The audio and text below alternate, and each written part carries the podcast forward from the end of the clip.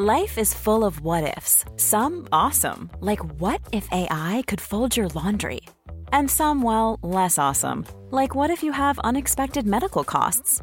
United Healthcare can help get you covered with Health Protector Guard fixed indemnity insurance plans. They supplement your primary plan to help you manage out of pocket costs. No deductibles, no enrollment periods, and especially no more what ifs. Visit uh1.com to find the Health Protector Guard plan for you.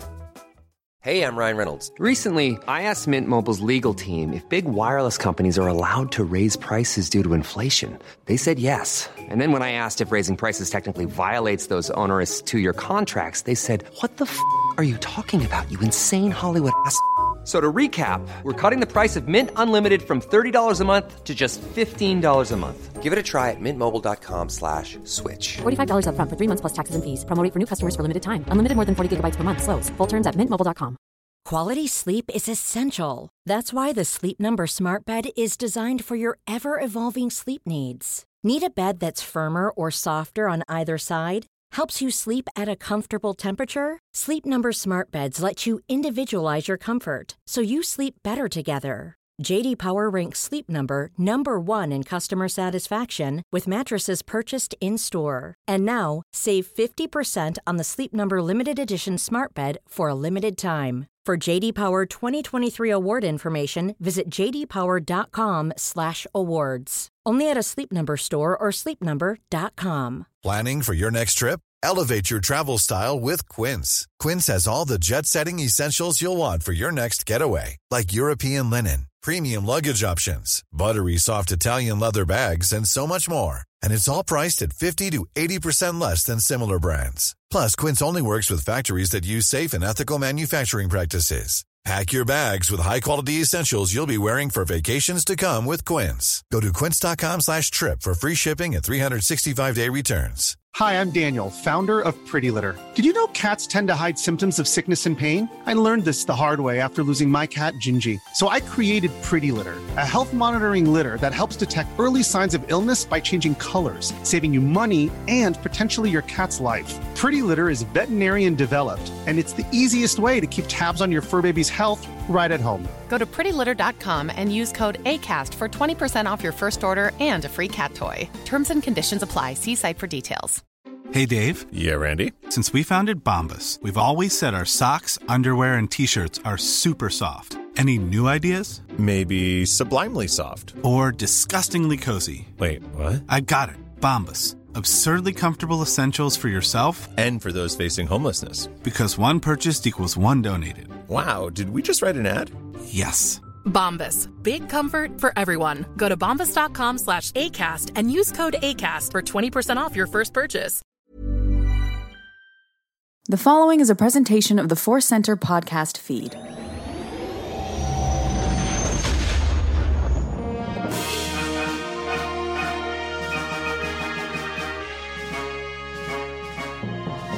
From the center of the galaxy, this is the Force Center podcast feed, and this particular episode is Cues of the Force, quotidian of the Force. No, questions of the Force. We've got questions and we've got some answers, but we have even more A's as well. I'm Joseph Scrimshaw. I'm Ken Napzok. You know more Q words than me. I'm going to study up on Q words. Um, but hey, we got answers.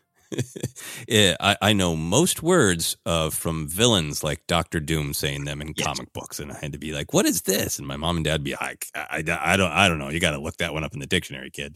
Sure. I don't know what quotidian means." Uh, anyway, uh, happy memories of of a youth full of Doctor Doom dictionary. Anyway, uh, one of the A's that we want to share is Audible. Today's podcast is brought to you by Audible. Get a free audiobook download and a 30-day free trial at audibletrial.com slash center. Over 180,000 titles to choose from for your iPhone, Android, Kindle, or MP3 player. We are continuing to recommend Battle Scars by Sam Maggs, a book that is continuing the adventures of Cal Kestis, Merrin, and friends. Uh, I assume we haven't read it yet, but we're looking forward to it. And if you want to give it a listen and help us out, you can download a free audiobook today by going to audibletrial.com slash center. One more time, that's audibletrial.com slash center for a free audiobook. Our third A, no, hey, I lost track of my A's. Our second A, the third A is answers. Our second A, Ken, is Mhm. asks. You want to take this one? I do. I got this. A. I got it down pat. Hey, folks, we are asking you to maybe consider, if you want to find in your heart, check out our Patreon page at patreon.com slash center. This is a great way to support us directly. Keeps uh keeps the show going, which is a good catchphrase. But like I always joke, Joseph and I will do this show if we're recording in some tin cans in a bunker. All right, don't worry about that. But it helps uh, us accomplish some wonderful things, set goals, and reach them. And one of those things recently was Indiana Jones and the Perilous podcast. The first episode dropped on Monday, March 20th. It's exclusive to Patreon members now at any level. It will go to the public. We will let you know about that. It goes to the public after Dial of Destiny. We got this great series that we're in the middle of recording. Uh, so if you want to join us on the uh, journey to Dial of Destiny, aka Indy 5, uh, in late June, um, well, that's just a this is a great way to do it. Also, we have this new goal. A what uh, work, the working title is Jennifer Landa's YouTube series because uh, you know she has some choices.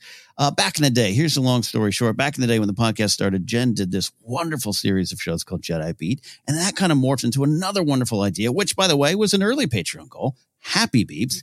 And these are wonderful mini docs. NPR meets Star Wars. It's Jennifer, just I think at her absolute best. Some of the best stuff produced here for the podcast. And if we reach this goal of two thousand dollars a month, we're oh so close. We are going to be able to take that and and reinvest back into the podcast and uh, the channel by uh, converting, taking those old uh, episodes that I mean, 2015, they're hard to find, and repurposing as uh, video docs. Jen's really excited about not just pictures over them, but other things she might do. She might re-record some things. She's uh, thrilled, and um, in order to make this happen, we're asking us, uh, asking you to help us uh, reach our goal over on Patreon.com/slash Force Center. That's a lot to the ask, Joseph. It's a big A, but hey, that's. It is uh, an important one to us. It will really help us uh, do more and keep going uh, with his support and, and create uh, new things as well. We have a ton of uh, of very generous supporters, long term generous supporters. But a thing that's been uh, making me happy is I've been seeing uh, people jump in at two dollars. We want it to be a community. We have almost everything that we offer i- is available to everybody because we want it to be a community. So we're really happy to see more people joining that Patreon community, getting access to the Discord where you can have uh, safe, fun, friendly chats about Star Wars. Hey, speaking about chatting about Star Wars, we've got some cues to A. Shall we dive in? Oh, I'd love the Q and A or A a Q. Yeah, okay. Let's A a Q. Uh, we have two questions from Twitter and two from Hey, our patrons on Patreon. As always, we're going to go first to Twitter. This comes to us from Victor. Uh, Victor says, When I read the Alphabet Squadron trilogy, I struggled with Mon Mothma's dismantling the rebellion fleet so the New Republic would not have its own fleet. In Mando's last episode, we have the confirmation. What are your thoughts on her ultra pacifism in this convulsed period? Uh, that's the question. I should add some context that we have a couple of questions that are along these lines. A lot of really great questions being raised by that most recent episode of The Mandalorian with the the push into telling the story of the era, the story of the New Republic, where they might have gone uh, right, where they might have gone wrong, and uh, I'm happy to dive into it. It's also kind of fascinating territory, Ken. And I want to start here. I think that um, a lot of the decisions that the New Republic made. We have a question later about sort of the uh, the history of people on Coruscant's alignment with different Mm. organizations. Uh, this stuff is fascinating to talk about because it really is Star Wars, but it is also the heart of what Lucas started Star Wars as is Mhm. fun, mythic, tapping into all sorts of tales, but also young, fiery, political George Lucas's opinions about how government should and should not work. So, uh, I, I just want to be aware of like uh, some of the stuff we're talking about is definitely analyzing Star Wars, but it's hard also to not talk about without starting to tip into what do we think a government should do? Mhm. How do you Mhm. feel about that balance as we're getting into that that this great nuanced storytelling of the New Republic and the choices, and how much of it feels to you like Star Wars, and how much of it starts to feel to you like um, reflecting personal philosophy of militarization and things like that? Th- this one specifically is a wonderful challenge to me where I, I look at it from both ways and i have since the aftermath novels where a lot of this stuff was kind of first introduced. The Bloodline novel as well, I think more specifically because because Leia and Mothma's relationship was explored there. Alphabet Squadron as well. So it's been around for a while, and and you know, I agree with you. It, it it's gonna bleed over. Uh, I think George wanted it to bleed bleed over, even not in specific ways. He didn't need you to you know spit the name Nixon out of your mouth in '77, but he wanted you to think stuff about the real world that you learned from Star Wars. This definitely was there. So it always comes up. Uh, we do like to preface it a little. Of course, we also should say, you know, this episode coming out after the next episode of Mando, so maybe Mon Mothma stands up. Maybe we get Genevieve O'Reilly and Mando chapter four, and she goes, "Let's go to war," and everything's uh, tossed aside there. But uh, yeah, no, um, I'm ready to dive in uh, to the complicated uh, waters. Yeah, let's dive into the complicated waters and uh, acknowledge that they're complicated, but still have some fun splashing mm-hmm. around. Um, one thing that I wanted to, to look up uh, is uh, my own understanding of the New Republic's fleet, uh, mm-hmm. and this was a great uh, clarifying content on uh, on Wikipedia, uh, which reaffirms some stuff that that we've read in books, but it's it's been a while, mm-hmm. and is in the Force Awakens. Here's what they say about the New Republic Defense Fleet. 30 years after the Battle of Endor, it was still the largest military force in the galaxy, but mm. nevertheless was a fraction of the size of the Republic Navy during the Clone Wars. A substantial portion of the Starfleet was stationed in the Hosnian system when the system was targeted and destroyed by the First Order's Starkiller base super weapon. Hundreds of cruisers and frigates were destroyed during the attack, crippling the New Republic defense forces. Uh, Wikipedia also discusses how, like, yeah, there are absolutely, you know, fighter pilots like uh, the great Joss C. Striker, mm-hmm, um, mm-hmm. you know, and hey, that's Poe's whole story. He gets trained by Wedge in the New Republic, you know, defense fleet. Um, that the fighter pilots defense fleet exists. So the question in the New Republic era is the scale of it and the way it's being deployed. And, and I think that's also the story that that Leia is saying, "Hey, there's this rising threat, and we are not set up to respond to it correctly." Uh, so I wanted to give that information to kind of frame our conversation. Now let's finally get to some A's. I want to hear your thoughts. First of all, that's some great info because if you just pass through this conversation, it is kind of like, well, why did Mothma completely gut the military? That's not the case. You just said it. There's a fact. It's still the largest out and about. It's just a fraction of what it was. So I'll start here. Uh, I'll dump, uh, dump, dump, dump it all on the table like puzzle pieces we're going to put together.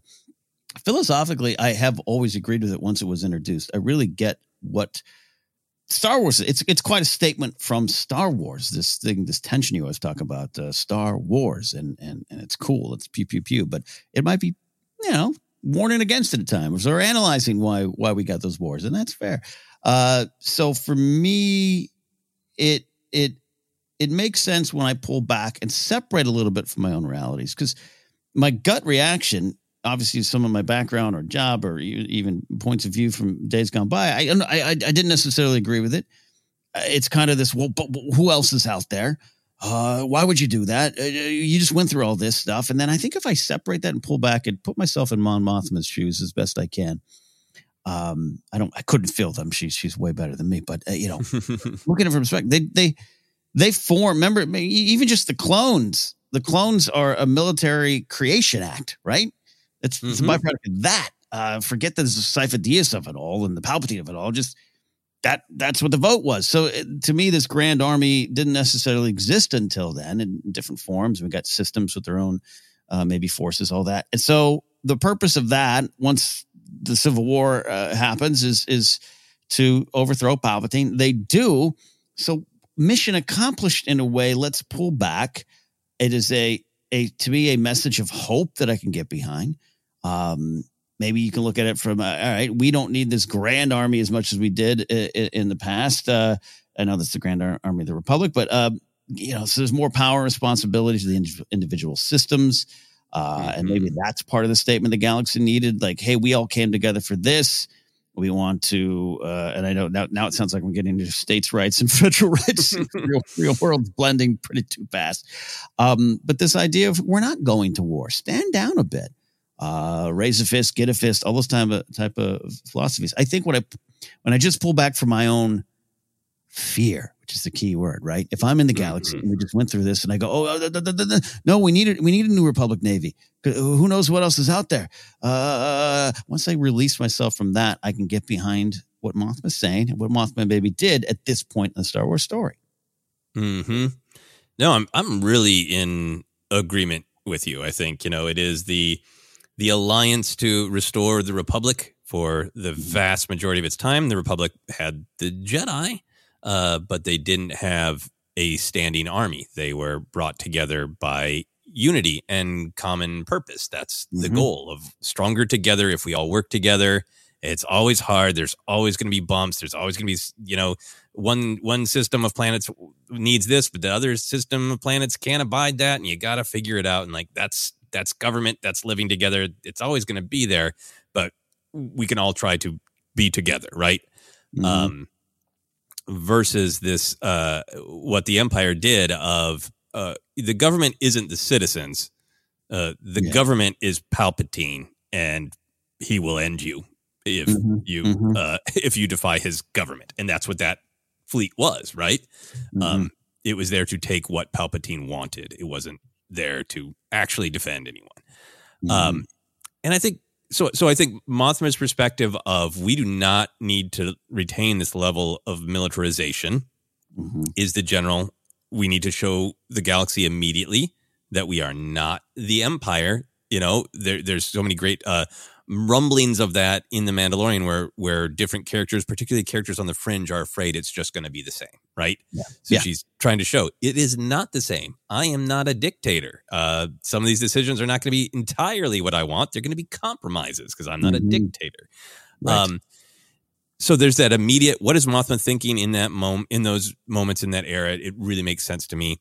And for me, it does make sense to the general larger perspective of Star Wars. And I go exactly where you did to the prequel. Into uh, Padme is almost this sort of a of beacon, almost this Mm. this uh, voice of the, here's how you thread the needle. You want to know how to thread the needle? Let's look at Padme, right? Yes. um, the plot of Attack the Clones is Padme and other people trying to stop the Military Creation Act, saying, "Yep, they're separatists. They have they have stepped away. They don't want to be a part of this. There's even violence. But if we just totally respond with even larger violence, it's just going to escalate and escalate and escalate. It is presented to us, the audience, as a failure that the military was created at that level. A- the conflict that Palpatine is, is is able to spur on spreads horror of all kinds uh, through the galaxy, pain and suffering. Uh, Padme in the animated series Clone Wars tries to restart negotiations, tries to stop more money being given for the creation of army and clones, right? Mhm. Um, so I think there's this idea in Star Wars that absolutely you you raise a fist to the galaxy, you'll get a fist back. Yeah. That isn't saying let's just lower all of our defenses. Right, let's right. roll over and show all threats our belly and just hope that everybody will uh, you know join hands and sing. Mhm. That's not who Padme Mm. is. I think what's Mhm. different I think that to me where the idea that that comes in is pacifism somewhat lowered defenses not a fist should be the starting point and then the spirit of defense you react to a specific threat padme's going around the galaxy you know trying to have negotiations trying to talk peace the phantom menace is her going to the senate and saying can we please find a way to resolve this hmm. okay, then I'll go get my blaster because I'm responding to this specific threat that is real. It is not paranoia. It's not a manipulation. The Trade Federation is enslaving and torturing my people. I will respond to this specific threat. You know, hmm. Mothma, Leia, the galaxy raised the rebellion in response to the specific threat of the Empire. And so, to me, the way I'm in taking the New Republic era storytelling as it comes is Mothma's big decision, in my opinion, is the correct one. De escalate, try to work together. Yeah. The question is when specific threats did emerge, Mm-hmm. w- were those threats not responded to well by the New Republic? And that I think is the story of Leia and the story of the sequel trilogy era of like Leia's all, all, about yeah let's let's de-escalate right. Mm-hmm.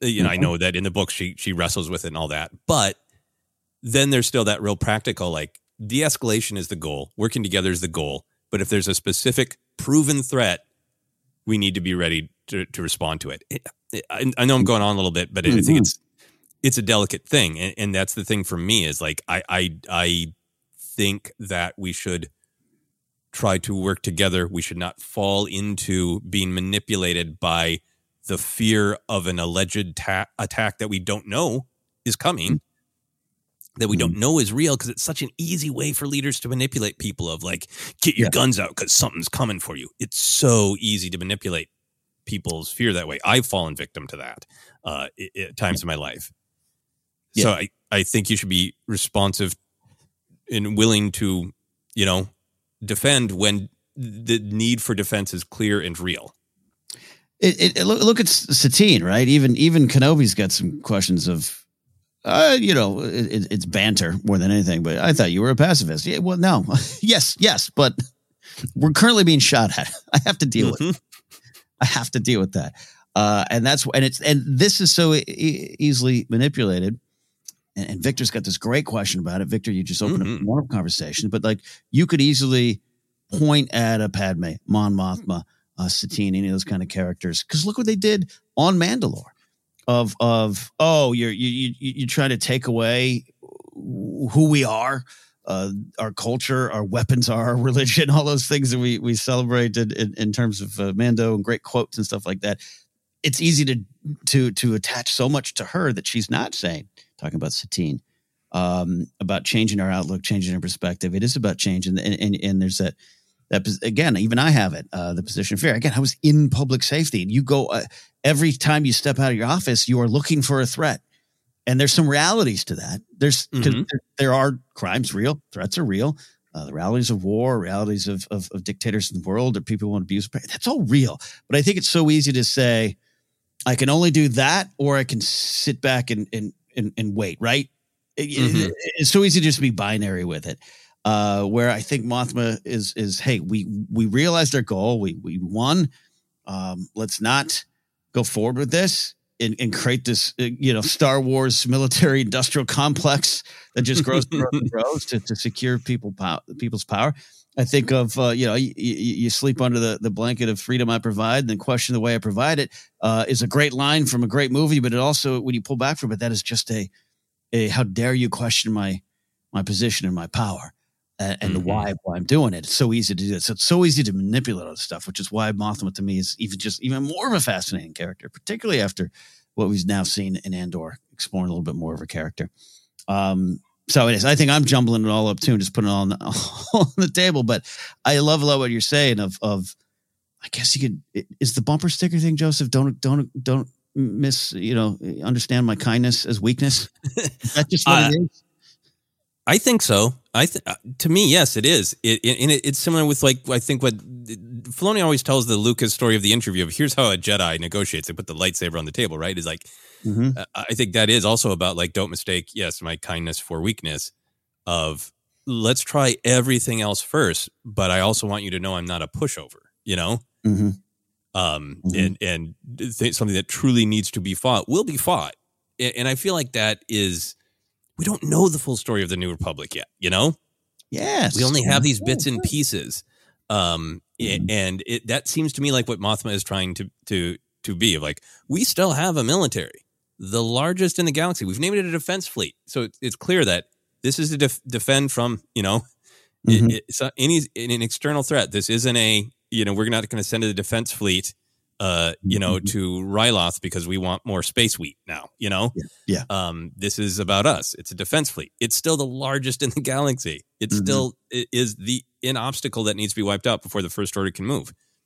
Yeah. Um, probably wasn't enough in that scenario. But you also have the other side of of uh, Mandalorian that I think maybe some people aren't um that it can be easy to overlook. The New Republic is also presented as a you, you do not bleep with them, right? I mm-hmm. mean, mm-hmm you could almost look at the the season one episode, The Prisoner, and go, are they over the line on aggression? Right? Of hundred percent. Oh, hey, yeah, looks like they're launching a ship. You know, a it's like Yeah. you you trigger one alarm on a prisoner ship, the X-wings are coming, and there's no attitude from any of those characters that like, no, the Mon Mothma's little flower children are going to show up here and give us a lecture about kindness, right? It's uh. they're going to blow the bleep out of us, right? and and they don't go in they don't go in blasters blazing, but it takes very little provocation to like, well, bye then. Yeah, yeah. So there's a lot going on with the New Republic, and I think what we're seeing, the storytelling we're seeing, is this push and pull between maybe even an overreaction in that episode. There, No, that- you know, Yeah, yeah, yeah, yeah. To, to they're not doing. Are they doing enough? Are they doing too much? And I think that's the story we're seeing right now. Is is uh, the, Mm-hmm. these flares in both directions. I love that. uh, You know, Trapper Wolf's like, let's go. Uh, Han ran and uh, and uh, um, uh, what, what's his name? The brother, a uh, Quinn, uh, uh, a pamphlet. So you want to be at peace now? Like we're not doing that. we, we wiped them out. Nope. Like we, yeah. So there's the, and that's that's the you know the new defense, uh, the New Republic defense fleet doing its job. You know. Yeah. Yeah, no. One one of my favorite things uh, about this conversation you've said so far is, is is the Padme of it all. As, as we should all we should all turn to Padme, one of the key characters in Star Wars. We really do believe that around these parts, and exactly what you're saying. It, it it's it's it, it's when the threat arises, we deal with that threat, and that's the end goal here. And and then you pull back from that, right? And and you Mhm. find ways to deal with it. There, you find ways to keep people safe. And then I think that Mothma clearly influenced by Padme um, whether it's um, directly expressed in, in, in content or not. She she clearly has been, and so I think that's where this this has started. We we we we did what we set out to do. We can't, uh, you know, we have to look at it different. We have to change um, the culture. Otherwise, you do have what you have in Mandalore. You do have Death Watch. You do have people who identify um, with symbols of power and violence as a form of power. And if you don't separate yourself from that, you don't work to separate from yourself. That that could be the dis- destructive, uh, you know, poison that seeps in. And I think that's all all tied back to some of that Padme and Satine stuff. Yeah, no, absolutely, and I, and I think it's really fascinating, and you know, this, this will probably uh, continue to come up. But I think we're we're also just getting a, a- a big story of a big era from a different perspective. It's a different kind of storytelling. We, we're being given breadcrumbs at the beginning and at the end, and there's so much that we still don't know. Um, whereas, like, say the the prequel trilogy, um, what happened? It's in the prologue of the novelization of Star Wars, you know? Right. Um, and then we see the prequel trilogy, and there is complexity to it and there is nuance to it. But at the end of the day, Palpatine manipulated the galaxy. He got people to successfully fear another and think strength was the only answer, and he got them to applaud for handing over their their own freedom. So we can look at that story and go, we know what happened, we know the players, we know who to blame. You know, Palpatine, we know we know Padme and Bail are the heroes, and they're looking around at all those other senators and said, He did it, he suckered you. He got you to do believe in something, support something that isn't good for you in the long run.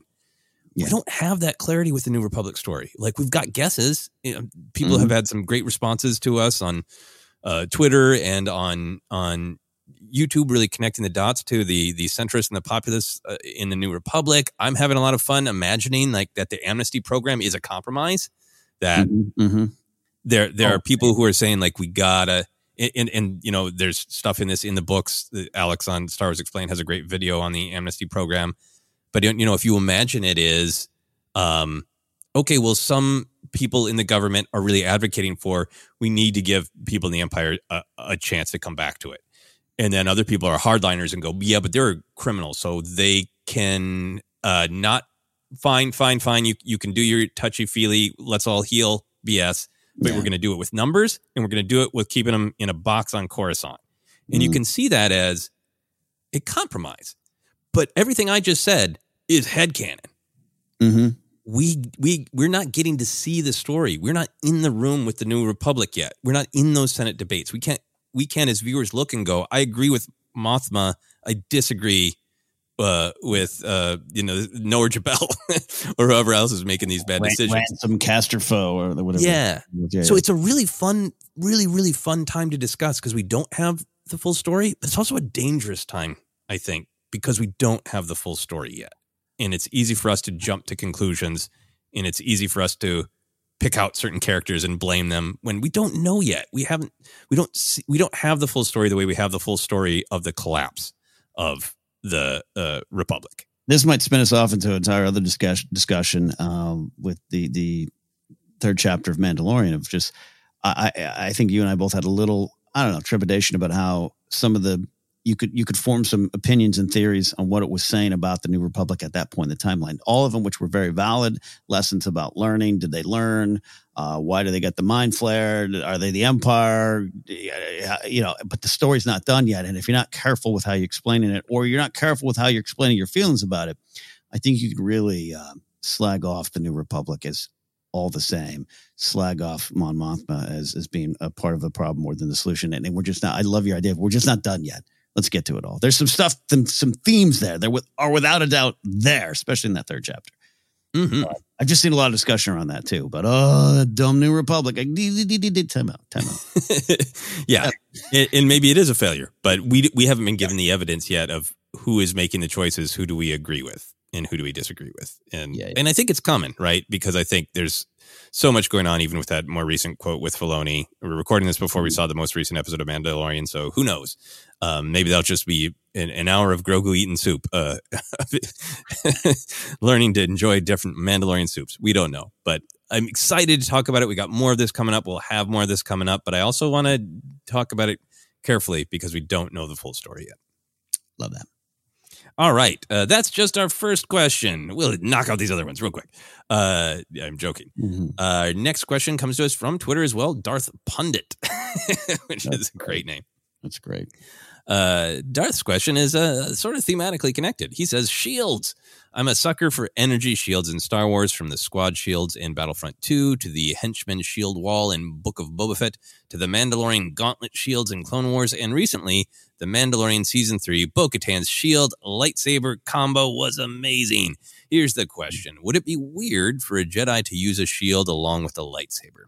Makes sense conceptually, always for defense, but more of a European knight than samurai aesthetic, and for some reason it feels a little off. What's more important, function or vibes? uh, I love this question. Ken, where do you go with function or vibes and, like and shields for the Jedi?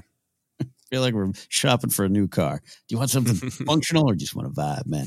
This is a great question. Ah, man, I love the Force Center listeners, our Force Center friends. They just go to such wonderful places. My my initial reaction is, yeah, God, it would be off. I've never really thought about that, but that. Mm-hmm.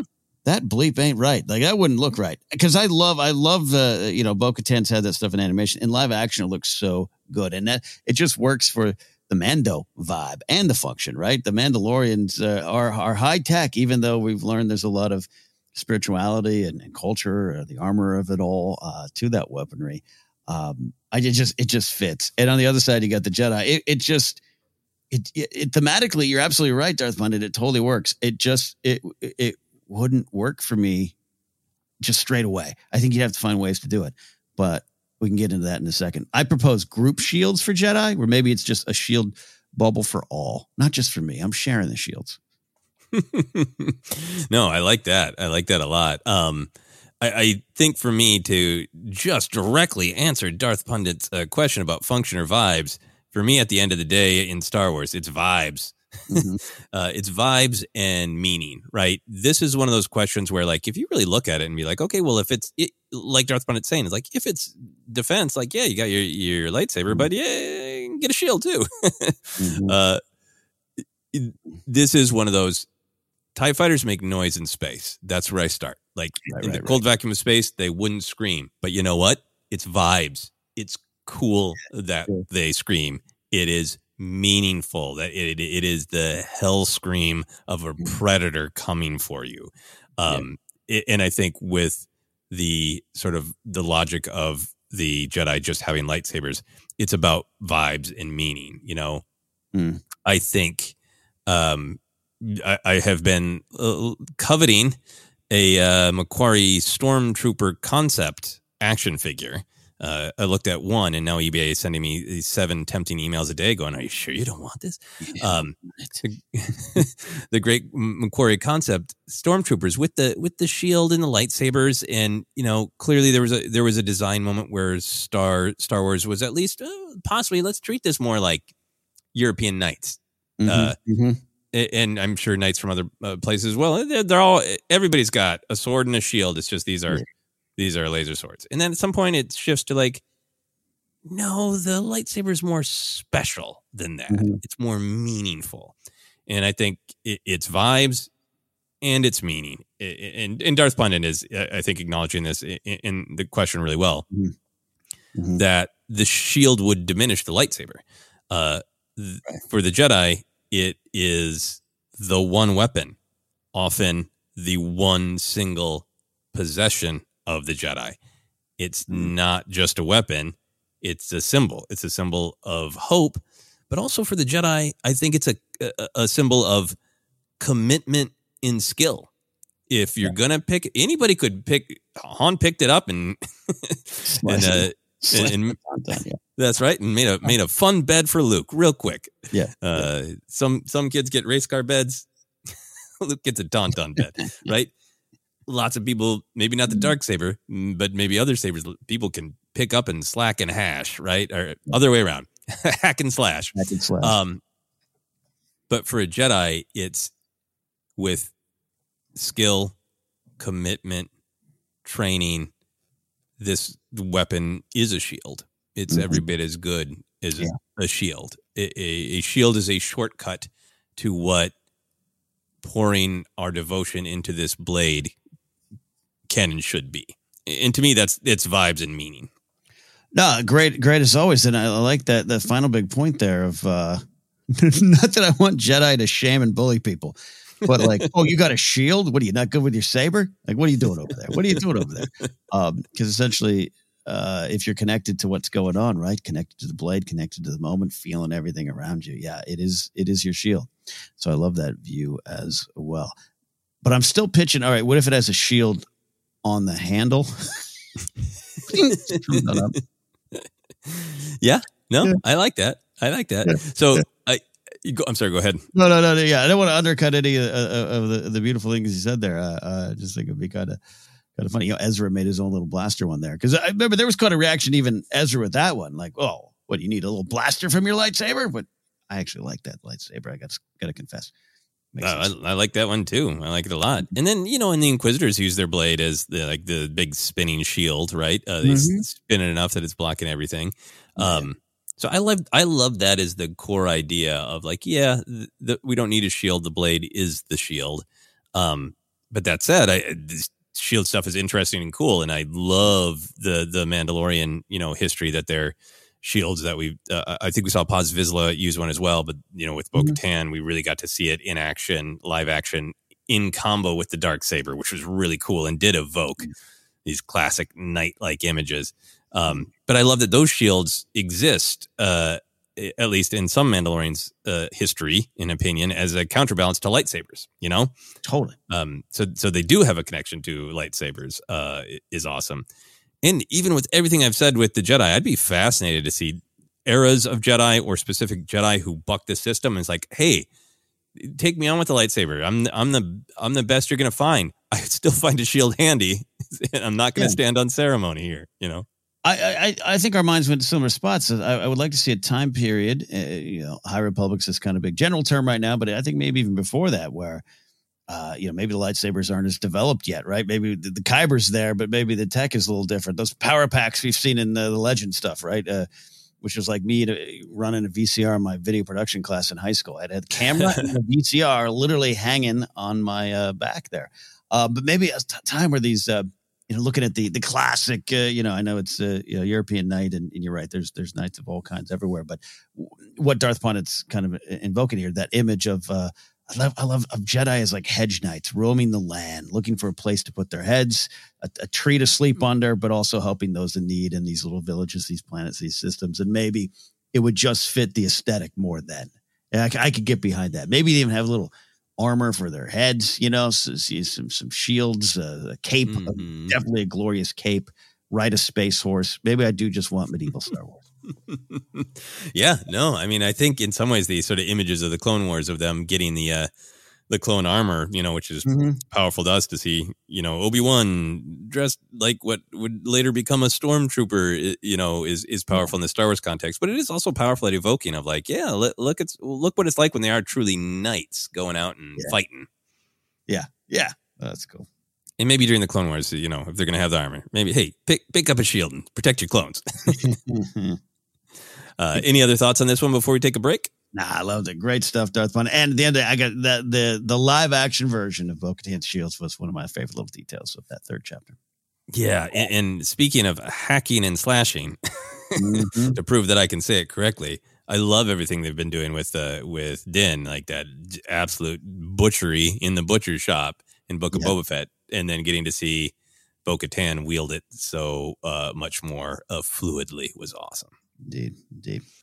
And looking forward to more. Maybe we've already seen more by now, but uh, we are going to take a quick break and we will be back with our questions from our patrons on Patreon back in a moment.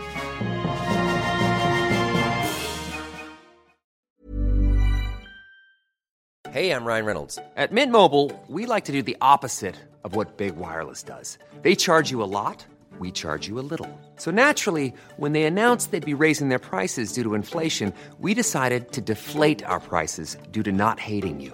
That's right. We're cutting the price of Mint Unlimited from $30 a month to just $15 a month. Give it a try at mintmobile.com slash switch. $45 upfront for three months plus taxes and fees. Promo rate for new customers for limited time. Unlimited more than 40 gigabytes per month. Slows. Full terms at mintmobile.com.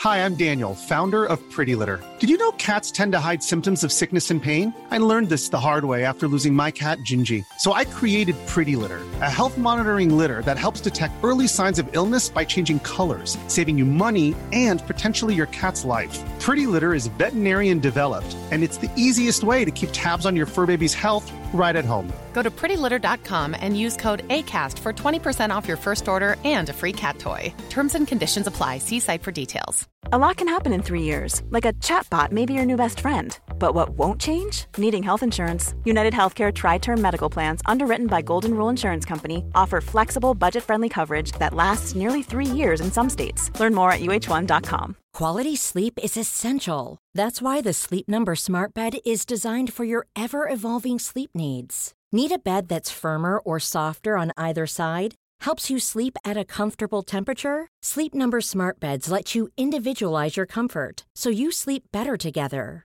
JD Power ranks Sleep Number number 1 in customer satisfaction with mattresses purchased in-store. And now, save 50% on the Sleep Number limited edition Smart Bed for a limited time. For JD Power 2023 award information, visit jdpower.com/awards. Only at a Sleep Number store or sleepnumber.com. I'm Sandra, and I'm just the professional your small business was looking for. But you didn't hire me because you didn't use LinkedIn jobs. LinkedIn has professionals you can't find anywhere else, including those who aren't actively looking for a new job but might be open to the perfect role, like me.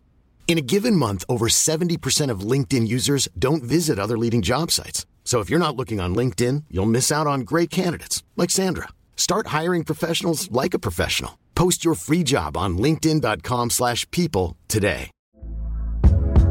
Hey there, it's Michele Norris. I'm host of a podcast called Your Mama's Kitchen. When I travel, I'm usually looking for a way to find a taste of home when I'm not at home. And one of the things I love to do when I am at home is entertain. And Airbnb allows me to do that. When I was in California recently, I rented a house that had a great kitchen. And when we were sitting around the table, we we're all thinking, we're in someone else's house. Someone could be in all of our homes as well. If you have a home, but you're not always at home, you have an Airbnb. Your home might be worth more than you think. Find out how much at airbnb.com/slash host.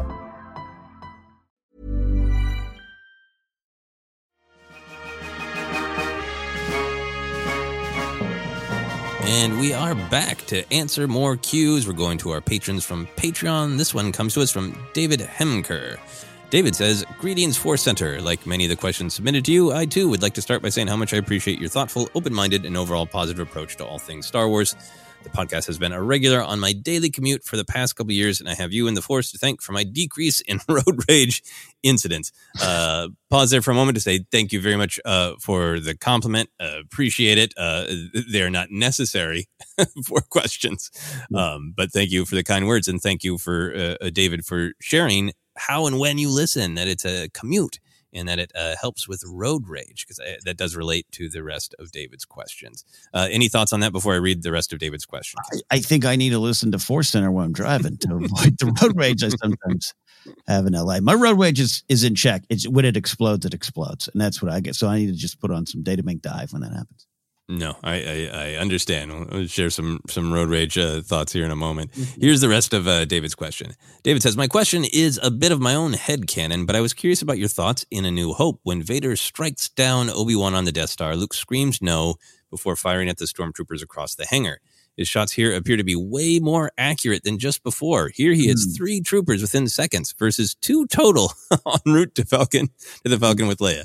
Uh, he also hits the door controls on his first attempt when Han shouts, "Blast the door, kid." Do you think that Luke was unknowingly tapping into the dark side of the Force in that moment, and maybe that helped with his aim?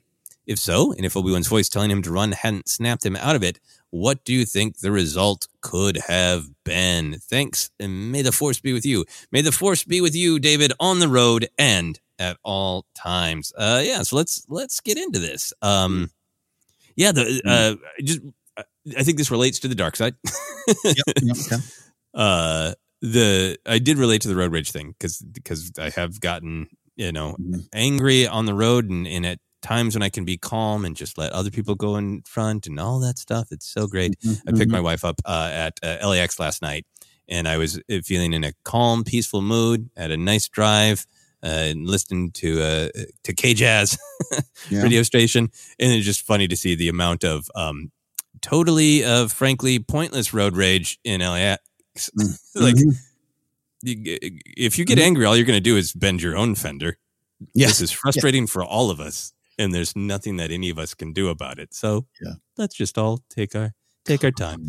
Um, and I've had times that I've been mad in the car, and I've thought about Force Center and been like, I should I should listen to what we talk about and take a deep breath. So very relatable, David. How do you feel, Ken, about uh, this idea that Luke is possibly tapping into the dark side? I really like it. I have a I have a sort of a counter pitch to it I'll go into, but I actually really like it. And in terms of the direct question of, you know, if he hadn't run, Obi Wan doesn't snap him out of it. What do you think? What do you think the result? I, I quite frankly could have been dead, but I think more than anything captured, right? And and that's Mhm. probably what Vader would have wanted. And we got a whole new different set of circumstances. And now Leia needs to hopefully go back and rescue him. Maybe that that would that would have been Empire Strikes Back. No, um, so but I like the dark side thing. Um, there's a lot of set all those kind of dark side things, right? Pop up. You got a lot of fear, doubt, anger, confusion, rage, all of it. Uh, and that, as Yoda always preaches, is is maybe the quicker path, a little more seductive. And look at that, you're hitting you're hitting targets from miles away now. Don't you want to keep that going? I can get behind that vibe, and I, and I think uh, I'm thankful, regardless of where we land on uh, the themes and everything behind it. I'm glad Obi Wan was there to snap him out of it. No, I agree. I think I think it's it's vital that Luke leaves. Uh, you know, hey, to get the plans to the rebellion. But yeah, I think he's he's captured. He's killed. Uh, Vader, you know, uh, maybe make some connection to who he is. Uh, it's extremely important that Luke goes at that moment. You know. Yeah. Um, so I think uh, the result could have been bad for absolutely everybody if uh, Luke didn't turn. I think it's part of Obi Wan's sacrifices. Vader is distracted by w- what is happening, what is going on. I, I have to half half have this victory I've always wanted, and then, uh, also how did he even in death mystify me again? Right. Um, Mm. but I really agree with what you're talking about with um, with kind of the the idea of what the the analogy of anger in the dark side is in in Star Wars. Um, I really like this head headcanon that he's tapping into the Force and maybe a little bit uh, of the dark side. Um, I guess you could make the argument that for the most part, the other stormtroopers are shooting at him, and he's just opening up on some stormtroopers who are hanging out watching a cool fight. yeah, yeah. Hey, hey, hey, what's going on? The wizards but fight. he, the wizards are fighting. The wizards are fighting. Uh, yeah. Um, but I, I, think there's an utter precision. Hamill certainly plays it with anger, right, and pain. Yeah. Um, and this all tracks to me with with uh, the analogy of Star Wars, uh, Yoda's lessons that you're talking about of quicker, easier, more seductive, and what I've experienced in my own life. I think that you know, Palpatine says uh, anger gives you focus. And mm-hmm. I think he's right. And that's, I think, where the illusion of power comes from, right? When there, I've had times in my life where I get angry and it feels good because the anger pushes me past every other emotion. It mm-hmm. pushes me past fear, anxiety, caution. It makes me focus on just the thing I want right now. And it makes me feel powerful and effective. Mm-hmm. And I think Luke is, he's not w- worrying about, am I going to be hit by those stormtroopers? Right, right. You know, he- he's, he's past fear, he's past anxiety, he's caution. All he's thinking about is they got to go down right now. Mm-hmm. They have to pay for this, you know? And, you know, same thing with the door. The door has to close, right? Um, so I think it's this great analogy that yes, anger can give you focus, but it's a fleeting power. Um, u- unless you turn that that focus into something more productive. And I think kind of the the whole lesson of the light side and the strength of the light side is yeah, you can achieve that level of focus r- real quick through anger and lashing out. Um, But if you master your fear and your anxiety and, and maybe being overcautious by looking at them fully, acknowledging them, and trying to find a way past them, you can get to that same level of focus uh, instead of just burying them with your anger and, and Mhm. acting on that. And all those ideas that are in Star Wars, uh, I've never really put them to this scene, but I think they're really there. You know, it, it's, it's kind of a, a fun lore question of did he tap into the Force? Did he tap into the dark side? But even even if he didn't, the sort of moral lesson of what's what's happening there is really interesting to think about. Yeah, and even we've talked about it here too. Of like, it's so easy to, you know, ta- like you said, tap into the, the the dark side or tap into the force. Even Bo Katan with Grogu, like you're good at force. Like she has that like kind of quote. You, you you good at forcing. Um, it is it, but but the force is really uh, it, it's about the day to day choices of those day to day moments and the light and dark and dark, exi- dark existing everywhere, um, whether you're a space wizard or not. So I think I can go with you on that. The big powerful thing, and, and it's a beautiful, wonderful, wonderful breakdown on what actually is there, what actually is happening. I, like I said, I have a counter when we're ready for it, but it's in the same ballpark. It's just a different point of view. I want to hear the counter. Okay, here's my counter. Oh, I'm so excited. Uh, again, I also want to submit. I, I think a lot of what we talked so far, so far, I think is this isn't about a right or wrong answer, but I, I just think that it just works for Star Wars in so many ways. But it, but the, there's a lot of things that's very similar. It's just a twitch on it there. If in that moment, in that moment, Ben's died. Um, what if all those things around him that we'd seen prior to this on the Death Star are removed? Fear, doubt, anger, all the stuff that uh, he's running around. He's, he's out of his element. He's he's doing some great things. He's rescuing a princess, getting trapped in a trash compactor. He doesn't quite know, and he has that doubt. You just go through that life every day. You get on a stage, right? Uh, do I uh, are my jokes written? Do I know my what am I doing? Is the crowd gonna like me? What am I doing? And you can make some mistakes. And so what? Just in that moment, he instincts um, take over. It's all clear. He's focused because of what he's just seen happen there, and he wasn't blocked in that moment. He wasn't in his head. You almost say he's in his zone sports wise, and and, and uh, all that was removed. All those things that trip us up, all those things that might lead to anger and doubt and just uh, some sort of uh, failure in terms of uh, the mission's not a success. All those kind of things that you're running around the Death Star going, uh, uh, uh, in that moment, you're like, oh, this is what it's all about. And, and that's why I can suddenly, suddenly hit things from, from a mile away or whatever the distance was. But still, it all leads into Obi-Wan's voice for me. Um, it is a snapping out of it moment, but it's definitely a, I'm gone. You've got to go. You've got to let go. Mhm. you- You're still on the dark side. All that stuff, all that sport zone thing you're experiencing, and you're killing stormtroopers and you're shutting doors down, and great, you blocked Vader. But if if you don't let go of me, all this is is for naught. And, and Mm. putting your life, your journey forward. And so it's still kind of the same spot. I still think it's dark side stuff uh, in terms of the lessons. Uh, you know, but sometimes I experience that where if you just have too much too much time to think about it or too much uh not over preparation is not a bad thing but just for me i i i i need to sometimes just f- feel the flow go with my instincts and all those silly little things in my brain um which are of the dark side. I can't do this. I don't belong here. Oh this isn't good. Oh i'm so mad. All those things can sometimes fade away when i am uh, jolted out of it. And um but all of all for naught if you don't move forward change and grow and, and let go. Yeah, no, I I, I really love uh, what you're saying, and I, I think it is meaningful to what you're saying, and and to the question that this sequence ends with uh, Luke being convinced to let it go, being convinced to redirect uh, Mhm. this energy from shooting those stormtroopers isn't going to bring Obi Wan back, and it isn't going to help them particularly escape.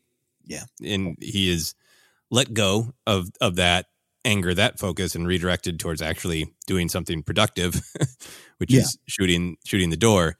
Yeah, and I I really agree with you. I think we're saying uh, similar things of Mm-hmm, getting getting caught up in in all of those things that that hold you back. I also just uh, I, I'm taking with this because I think there's just such a difference in uh Mark Hamill's performance of yeah, yeah, yeah.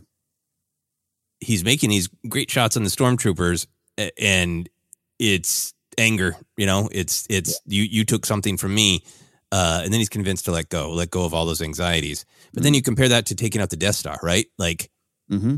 That the look on his face is concentration precision it's not this is for Biggs a-holes you know um maybe one percent, maybe one percent. Yeah, yeah, yeah. maybe one percent, Right. Yeah. But it, it is, you know, it it is more purely about getting past all of the things that hold you back, right? Get get past the idea that you're a farm boy who can't do this, and everybody tells you that the targeting computer is the way to do it, and if you try to do it without a targeting computer, you'll fail.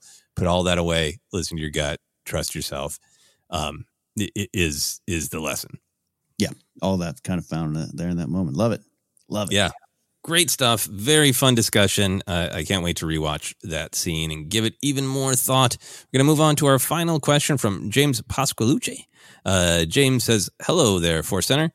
Before I ask my question, I wanted to again give my deepest gratitude for welcoming me and everyone in this community to your wonderful show, for your wonderful answers, and your thought provoking insight that continues to inspire me. Uh, thank you very much. The kind words are very much appreciated. Uh, these were the next two questions up in a row. I did not pick two questions that started uh, with compliments and uh, very very much uh, appreciate them but also not uh, not a prerequisite of answer, asking a question uh, here is james question uh, my question for today is about Coruscant in the evolution of its loyalty to the rights of the galaxy. We know that Coruscant has always been a planet of privilege, being the heart of the Republic for years. And for years after the Empire was established, the residents were largely happy to continue under this new regime. By the time of Return of the Jedi, we see them in open celebration of the Empire's fall, complete with crashing statues of old Sheev, tossed stormtroopers, and fireworks. Around the time of the book Bloodline, I believe Coruscant supported a more centralized government with the centrists, and that there may have been First Order sympathizers there too. But after the Battle of Exegol, thanks to the junior novelization of Rise of Skywalker, we know that they were in open revolt against the First Order. All this is to ask what made the residents of Coruscant realize the evil of the Empire First Order and take a stand? What made them listen to Mon Mothma's words and realize the error of their definition of wrong? Thanks again for all you do, and may the force be with you. May the force be with you, James. That is a fascinating question. Uh, I want to throw in a little bit uh, of context from Wikipedia on this one as well. Mm. Um, so during the New Republic era, uh, Coruscant was not the capital. Uh, that, that gets you know moved around uh, to Chandrila, to Hosnian Prime, um, and we don't have a ton of storytelling about that. Uh, but according to uh, Wikipedia and the character Hondo, here's what's going on in Coruscant during the New Republic. So you can decide how much you want to trust Wikipedia and Hondo, listeners. Uh, but here is the paragraph. Despite being a part of the New Republic, the planet actually fell under the control of criminal syndicates after the Empire's fall. By the time following the Battle of Crait in 34 ABY, even the respectable areas of Coruscant were roamed by gangs. Gangs fought a bloody conflict for control of the glittering world's districts districts. Tourism to the once galactic capital all but vanished, and for an individual to be safe, they needed to afford protection like droids and armed guards. Accordingly, the city world was not a symbol of galactic possibilities. Instead, it represented the disturbing realities of the galactic's current time period. The pirate Hondo Ohnaka, who was saddened by Coruscant's current state, included the planet in his book titled Galactic Explorer's Guide. Within hmm. the book, RA7 protocol droid DKRA43 described Coruscant's fall from grace into lawlessness as one of the greatest tragedies of their current era. In 35 ABY, Coruscant was in an open rebellion against the First Order. So, uh, hmm. I think hmm. all of that is from this one book, Galactic Explorer's Guide. So, as always, you know, Wikipedia does a great job of, of capturing everything. This is uh, storytelling that's in place from this one book. Maybe it'll get shifted, but for now, that's a little bit of the picture of what happens to Coruscant after the Empire and into the New Republic. It is not the center of things anymore, and it falls into uh, some control of uh, of disreputable people. Uh, did you ha- have you read the Galactic Explorer's Guide? Is this news to you? Do you trust Hondo? I trust Hondo, Uncle Hondo. I trust him. Uh, that is for the most part news to me. Like, yeah, I think almost ninety nine percent news to me. May have heard some scraps somewhere, but um, yeah, that makes me even think different about maybe my answer. So I like that. That's great context. Oh, awesome. Yeah. So, I mean, it, it is definitely, you know, uh, some more rich storytelling. And we've been getting a lot of Coruscant with Andor and with Mandalorian. So, hoping for more. Um, so, where do you start with this, Ken? I, I started the overall vibe up top here with, with James uh, talking about, uh, you know, just it is it is a planet of, of privilege, and, and and there's nothing you can do about that other than choose to look beyond that, right? We've talked a, a lot about that of of um, you know, Empire, New Republic. They're all I can't keep keep track. They're all the same. Some of the quotes we've heard in various ways in Andor and and now Mandalorian. Um, you have to choose to push past that. You have to choose to connect. You have to choose to see who might be affected by change in regimes or change in policies or just policies in general. I think that's a big lesson that it's at, at the at the core of this. Uh, complacency will set in. I think um, I think it had set in. Not just this Hondo information uh, aside. Um, I, and I look going to the end of this year of, of why. Um, you could just say, "Well, some heirs of the way." I think the simple simple way is Lando showed up and said, "Hey, be better." Um, I think that, but I think there's it's, it's, it's especially at the Battle of Exegol time period. There's a lot of maybe the next generation did not want to keep repeating what had happened before, including, "Hey, this fell into the wrong hands because of reasons X, Y, and Z, and we want to make a difference when we part of this, and now's the time. Uh, so much of the sequel trilogy being uh, how you deal with what's hanging over you and what came before you, and what's your place in that, and what's your place going forward. And and it th- seems like it was kind of a not a good spot, bum deal, right? Bum deal going on in Corson. um, Mhm. and and we are choosing to be part of the solution. Uh, and maybe it just took a couple generations because 30, what are we looking at 30 years, 30, 30, 30 Mhm. plus years? 35 ish years. Yeah. 35. I mean, just think of it. Think of it now. That means you got people running for office uh, who probably might not have even been alive when the Battle of Yavin and Endor and all that stuff happened. So, hey, we're, we're going to make a change to be better, and now's the time. We just needed good people to lead us to give us the confidence. Mm. Yeah, no, I, I like I, I like that idea that it, it- that in the era of Rise of Skywalker, that that Coruscant might have uh, benefited from some of the inspiration, uh, the uh, the Yeah. resistance being the spark that lit the fire. Um, that it, it's great to think that some of those acts might might have truly made a difference and, and reached Coruscant and re- reached people on Coruscant, and the idea that you you can make a difference, you you can stand up, you know Yeah. Yeah. the lessons of uh, Luke and Rose and reaching Coruscant is a really beautiful idea. I like that a lot. Mhm. Um, I think for me, kind of going going to the the beginning of this timeline of of the what do the people of Coruscant uh, believe in? Are they clear about their beliefs? Are they just responding to what they see?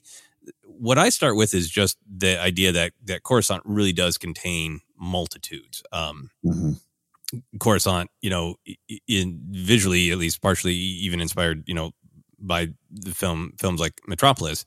Uh, but we actually get to see it in action in, in storytelling is that there's a rigid class structure and it's Mhm. it's literal, right? There there are the people in the penthouses, the people in the middle, and the people way down in the lower levels. So Yeah. one of the things I start with is, well, every time we see the reactions of the people of Coruscant, either we explicitly know who on Coruscant we're talking about, or sometimes, like in the shots at the end of Return of the Jedi, we don't know. You know, there we don't zoom in and see that ah, those are aristocrats now willing to ruffle their robes by tossing that stormtrooper about. You know, uh, so sort of uh, this comes partially from storytelling that you know can point to evidence and partially uh, fully acknowledging headcanon. But I think what we we've seen in the story is that during the Empire's reign, uh, the the rich and the powerful on, on Coruscant, the penthouse people, um, not all of them, but some that we have seen, uh, didn't perceive any change to their lives. The Empire was truly no different than the Republic, and Right. then the New Republic isn't that different than the Empire because their lives Mm-hmm. didn't really change. And if they did, uh, they successfully blamed it on, you know, uh, rebels and dissidents and rabble rousers causing pro- problems out in the galaxy, right? Yeah. Um, this is explicitly going on with Perrin. It's explicitly going on at Mon Mothma's dinner party. We we get Mm-hmm. that perspective from the aristocrat talking to Pershing, right? Yeah. So I think for the era of the Empire, for the powerful people on Coruscant, is just like, well, business as usual. Usual. What what's the problem? So that leads me to think like that scene in at the end of Return of the Jedi is like, hey, that's not that's not Perrin. Perrin's not putting his back into into into push and Sheev. Uh, that that aristocrat who, who talked to Pershing uh, was locked in his penthouse.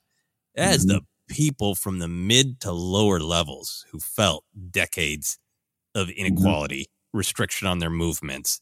Uh, P- Perrin could probably go wherever he wanted and gamble whatever he wanted, and maybe stormtroopers were going to break his kneecaps.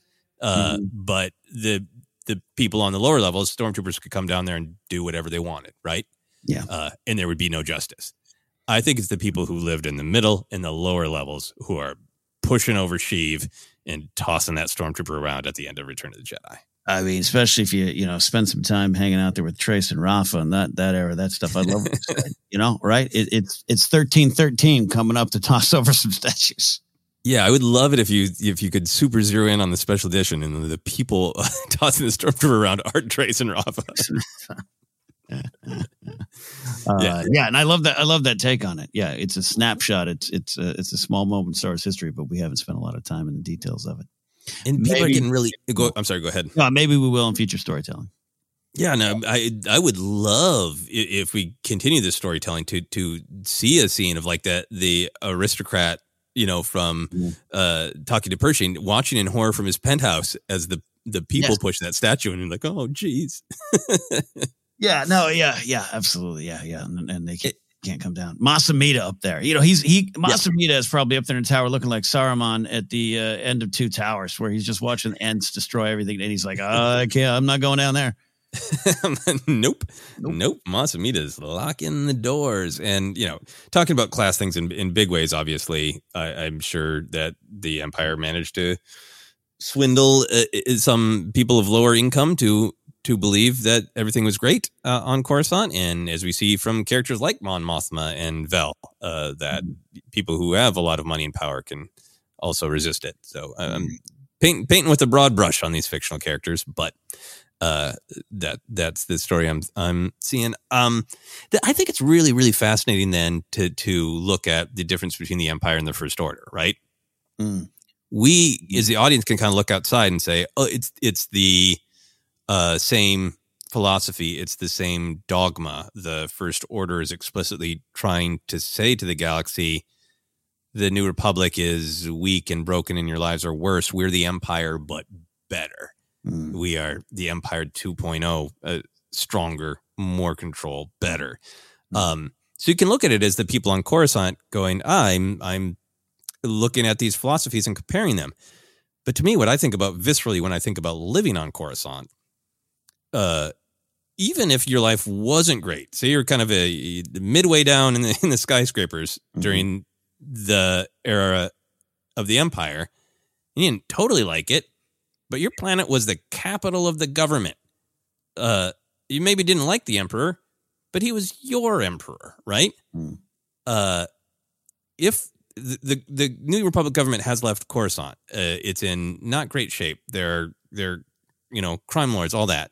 Mm. Snoke and Kylo and the whole First Order, they see themselves as a continuation of the Empire. But to that person who lived through the Empire, who's still alive on Coruscant, I think they're invaders, right? I don't Mm. think it's take the pamphlet and go, ah, their dogma's dogma's the same, and I used to kind of support the Empire. I'll support Right, the right. First Order. They're invaders.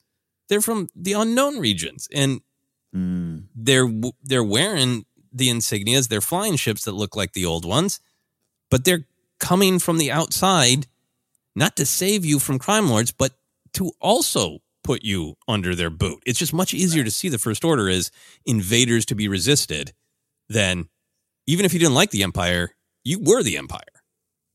Yeah, I, I like that. Oh, I like that idea. Um, they're they're imposters in a way, but dangerous in their own. I mean, Empire Empire pretty dangerous, I'll say.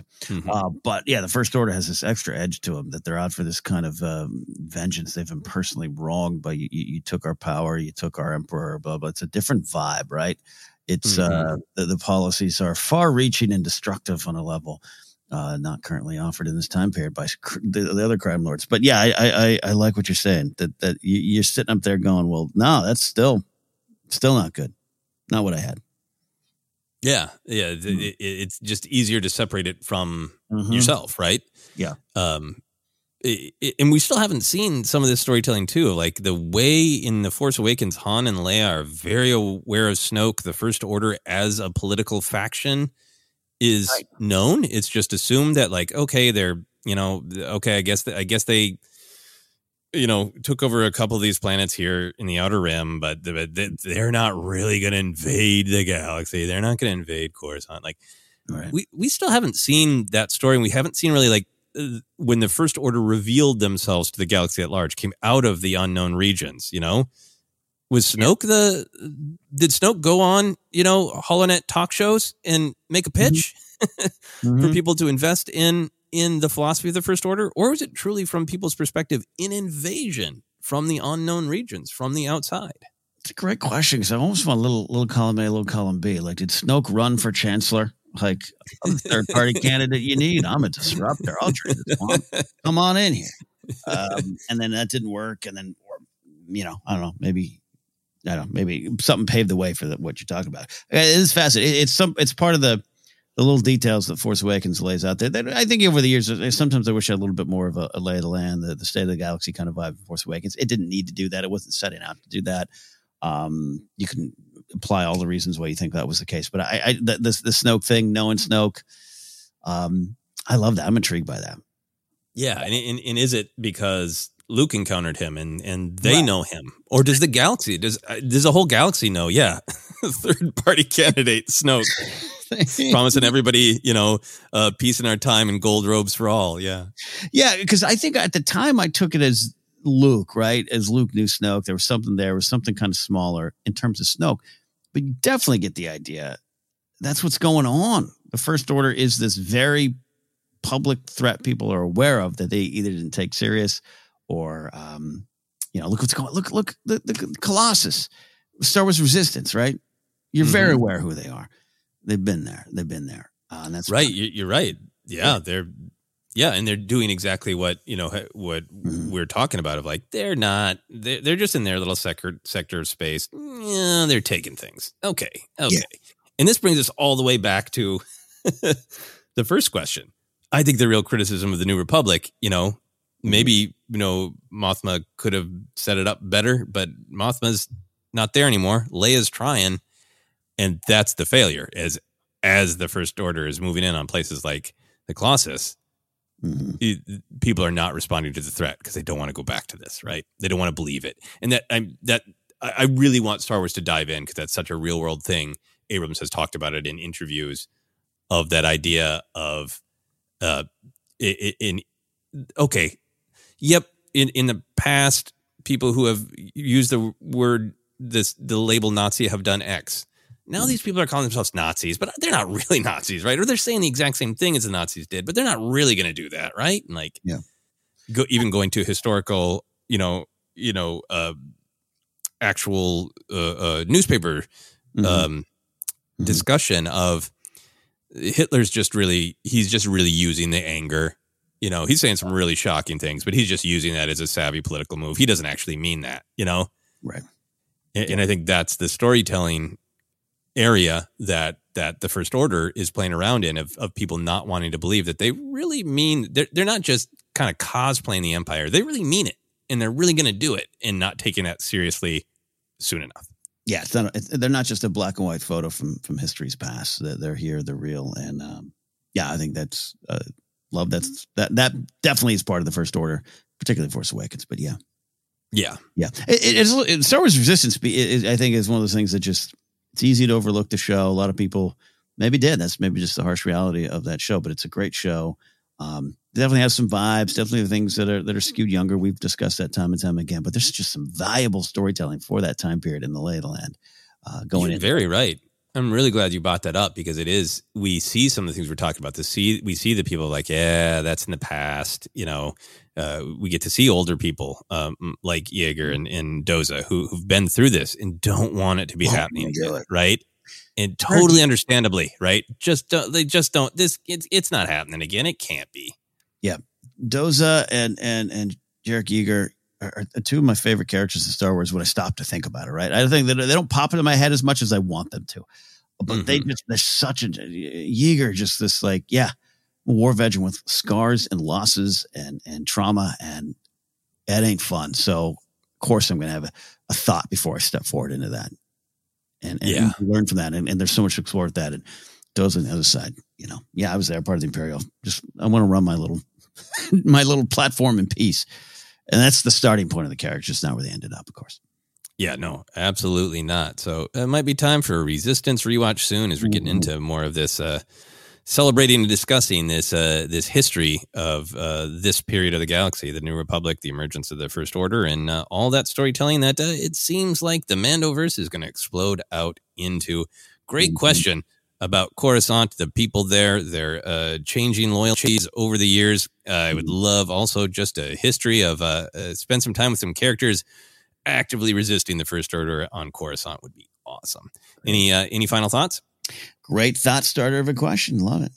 Yeah, thank you so much, James. Great question. And we are going to move on to Power of the Light Side. This is a segment uh, where we ask patrons to submit something uh, joyful about Star Wars, something they love, a good experience, uh, how it helped them. Uh, if you are a newer patron, uh, just go to the post section, scroll down, you'll see a picture of uh, of Obi Wan smiling uh, while in lightsaber combat with Darth Vader, uh, and that is where to enter. We have a submission today uh, from Natalie. Here's what Natalie has to say. A love letter to Star Wars 1983 was an important year. Both myself and Return of the Jedi were released to the world. To celebrate the 40th anniversary of my favorite film and my 40th year, I wanted to reflect on some of my early Star Wars memories. I have loved Star Wars as long as I can remember. As a child in the late 80s and early 90s, I used to watch A New Hope, The Empire Strikes Back, and Return of the Jedi over and over again on VHS tapes my parents had recorded from the television. I loved all three films, but Return of the Jedi was always my favorite. It had so many fun and iconic creatures and scenes. There's Jabba the Hutt, Salacious B. Crumb, Max Rebo, the Rancor, and the Sarlacc. And that's just the opening of the film. Mm. We also find out Luke and Leia are twins. The Empire has created a second Death Star. We get an amazing speeder bike chase through the forest of Endor and are introduced to, in my opinion, the best characters in any Star Wars media to date the Ewoks. The most heartbreaking scene in the film being the death of Nanta and the Ewok. as an adult, it still makes me cry. Uh, death of Nanta the Ewok, and as an adult, it still makes me cry. To further fuel my love of Ewoks, my parents rented Caravan of Courage, The Battle of Endor, and the animated Ewok series multiple times from our local video store. Princess Kneesaa from the animated series was a particular favorite of mine. In 1997, something major happened. The special editions of the original trilogy were released at movie theaters. I was so excited. I was going to be able to see Star Wars on the big screen for the first time. My parents took my brothers and I to see all three films at the cinema as they were released. It was an amazing time. It was such a joy to experience the films I loved and had watched so many times at home up on the big screen with surround sound and new effects. I have fond memories of Hoyt's Cinema, Star Wars passports we got stamped as we saw each film and going to McDonald's to get Star Wars toys in our Happy Meals. even though I can't watch them anymore, having no VHS players, uh, somewhere I still have this special edition VHS box set with the gold box Invader on the cover that I saved up uh, my pocket money to buy. As an adult, Star Wars continues to bring me so much joy. Every new movie, television series, and book adds to my love of that galaxy far, far away. I hope that magic is never lost. Mm. This is great.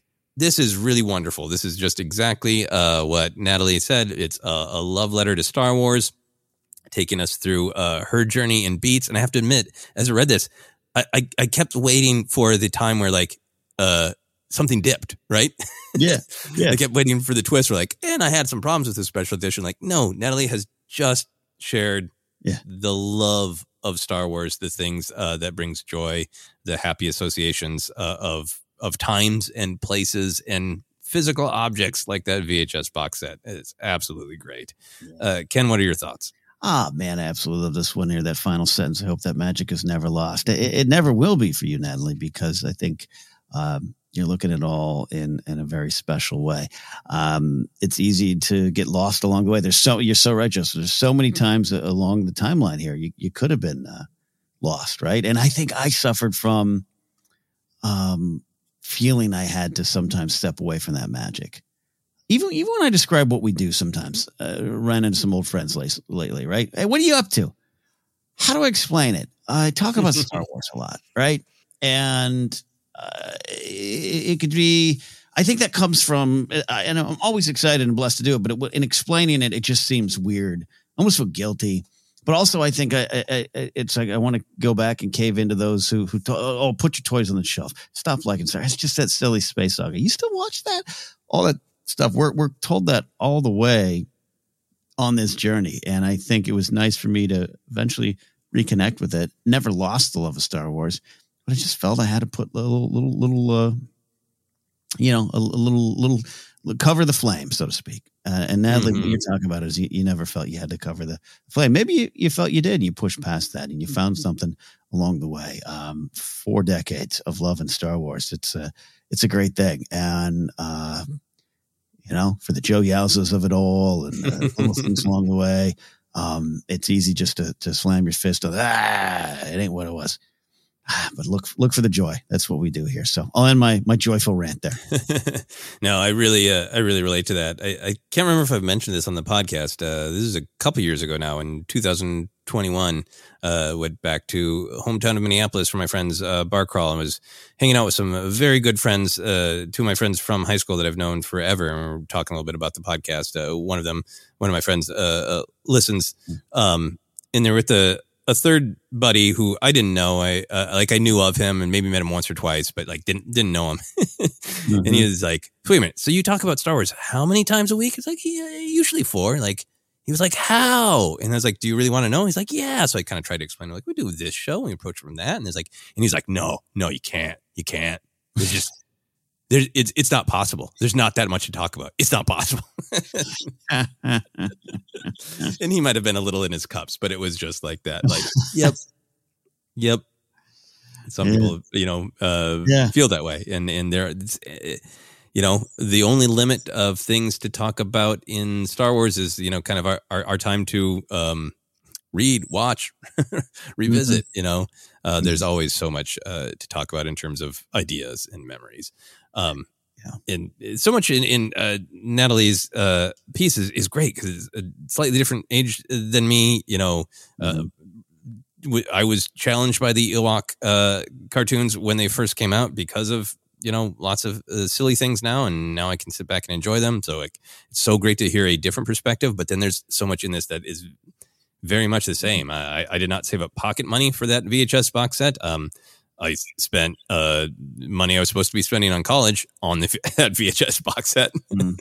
Mm. but I have that same absolute fond memory of the thing itself. I still have that box set, even though yeah, yeah I'm not gonna watch it on VHS, you know. But I mm. love that box set. It's a symbol of that time and that joy. Absolutely, yeah. Oh, that time, that joy, and it's just there, yeah. staring at you exactly. So thank you so much, Natalie. Thank you for everyone uh, for the great questions. Keep uh, uh, being excited about all the new avenues of discussion that are being opened up by the continuing saga of Star Wars. Ken, where can people find us? Hey, you can find us on Twitter at Force Center Pod. Our Facebook page is Force Center Podcast. We're on Instagram as well. And don't forget, as we uh, set up top, we are on YouTube. A lot of cool stuff going over over there, and more on the way. So subscribe, hit that notification bell. Podcast is available on Acast, iHeartRadio, Apple Podcast, and more. Just search, you'll find us. Merch available at teepublic.com slash user slash force center and patreon.com slash force center is where you can support us directly, as we said, and you can submit power the light sides like this wonderful one from Natalie today. You can find me at Ken Napzok. Go to my website, kennapzok.com for more, including links to a lot of shows I do, like Cassidy Talk, The Blathering, my YouTube channel, where I now stream games there, shorts, videos, more on the way over there as well. Joseph, where can they find you? Yeah, you can find me on all the social media is at Joseph Scrimshaw. I am on Twitter. I'm on Instagram. I'm on Mastodon. So come find me if you're interested. You can also check out my YouTube channel. Just search uh, for Joseph Scrimshaw and check out some of the short films and the comedy and the unboxing videos on my YouTube channel. But for now, for myself, for Ken, for that VHS special edition box set, this has been Cues of the Force.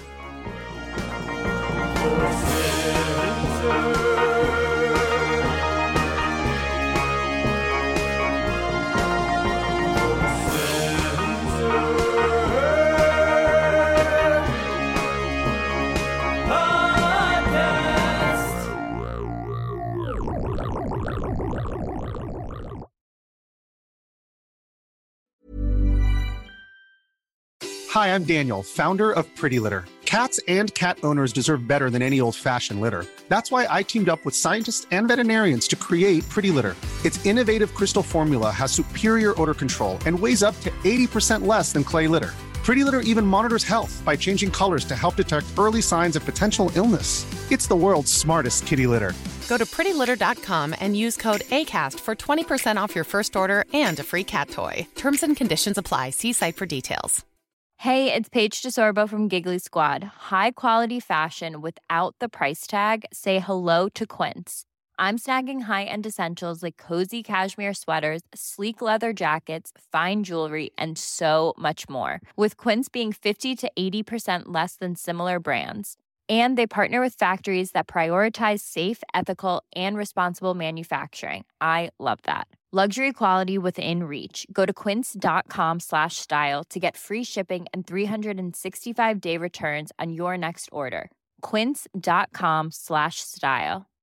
When you make decisions for your company, you look for the no brainers. And if you have a lot of mailing to do, stamps.com is the ultimate no brainer. It streamlines your processes to make your business more efficient, which makes you less busy. Mail checks, invoices, legal documents, and everything you need to keep your business running with Stamps.com.